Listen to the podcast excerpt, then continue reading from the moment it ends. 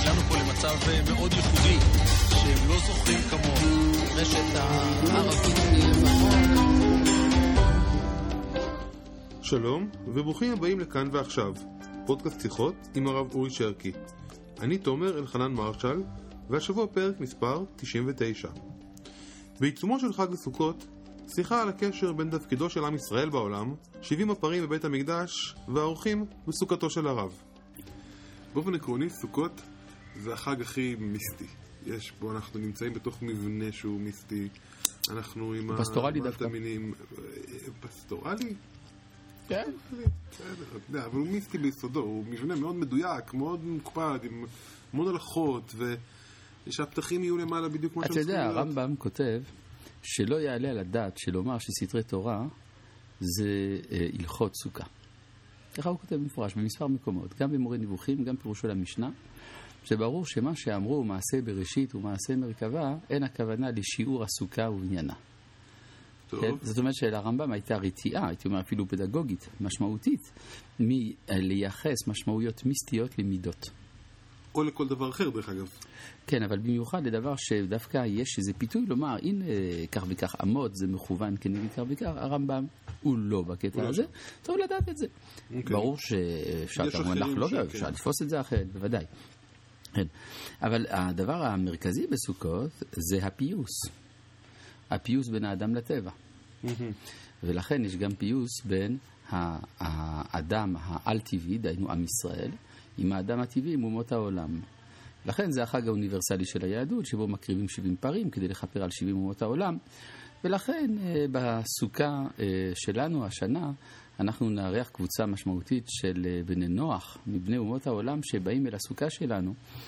אה, על מנת אה, לקבל מציון תורה ודבר השם מירושלים. כן, הדבר הזה הוא משמעותי, גם אחר כך בשבת חול המועד אנחנו נעשה פעילות משותפת עמם והם גם כנראה ישתתפו בריקוד לשמחת תורה בבית הכנסת שלנו.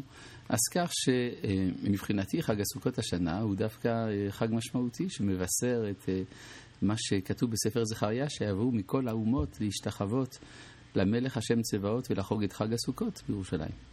אה, זה סוג של התהוות של משהו חדש. אגב, אני רק רוצה גם לציין שבאחד מהימים של סוכות גם אנחנו נעשה סעודה לחלק אה, מהתורמים שתרמו להדסטארט שלנו לכבוד אה, ארגון ברית עולם, וחלק מהפרסים היה סעודה משותפת, ואת זה אנחנו נעשה גם כן בסוכה.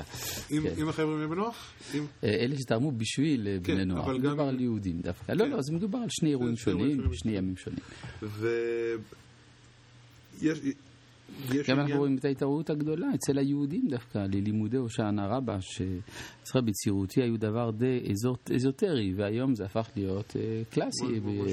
כן, אה, אה, כמויות אדירות של בני- ישראל, בני ובנות ישראל, עמך בית ישראל, באים לשמוע דברי תורה כל הלילה. אשרינו. השאלה אם יש, אם הרב אומר שיש עניין שכולנו נארח גויים בסוכה.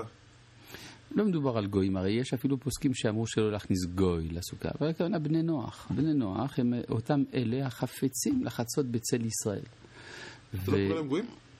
תראה, אה, הרמב"ם מחלק בין המושג גוי למושג בן נוח. כן. כי המפורסם, כשהוא אומר שלגוי אסור לשמור שבת או ללמוד תורה, בביטויים קשים מאוד, כן. אה, מספר שורות לאחר מכן הוא אומר שבן נוח שרוצה לקיים מצווה ממצוות התורה יכול. אז צריך להחליט, או שמדובר על גוי, או שמדובר על בן נוח. ככה הבין החתם סופר לפחות בדברי הרמב"ם. שבן נוח הוא כבר לא בגדר גוי, גוי זה הביטוי המגונה. ובן נוח הוא, ה... אפשר לומר, הנוכרי המתוקן. מתוקן. שהוא בעצם מהווה את אה, ה- אה, המשימה של הדור שלנו. אולי אני אסביר את הנקודה הזאת. אתה יודע, היום הרבה יהודים אה, מתרחקים מיהדותם, ונשאלת השאלה למה.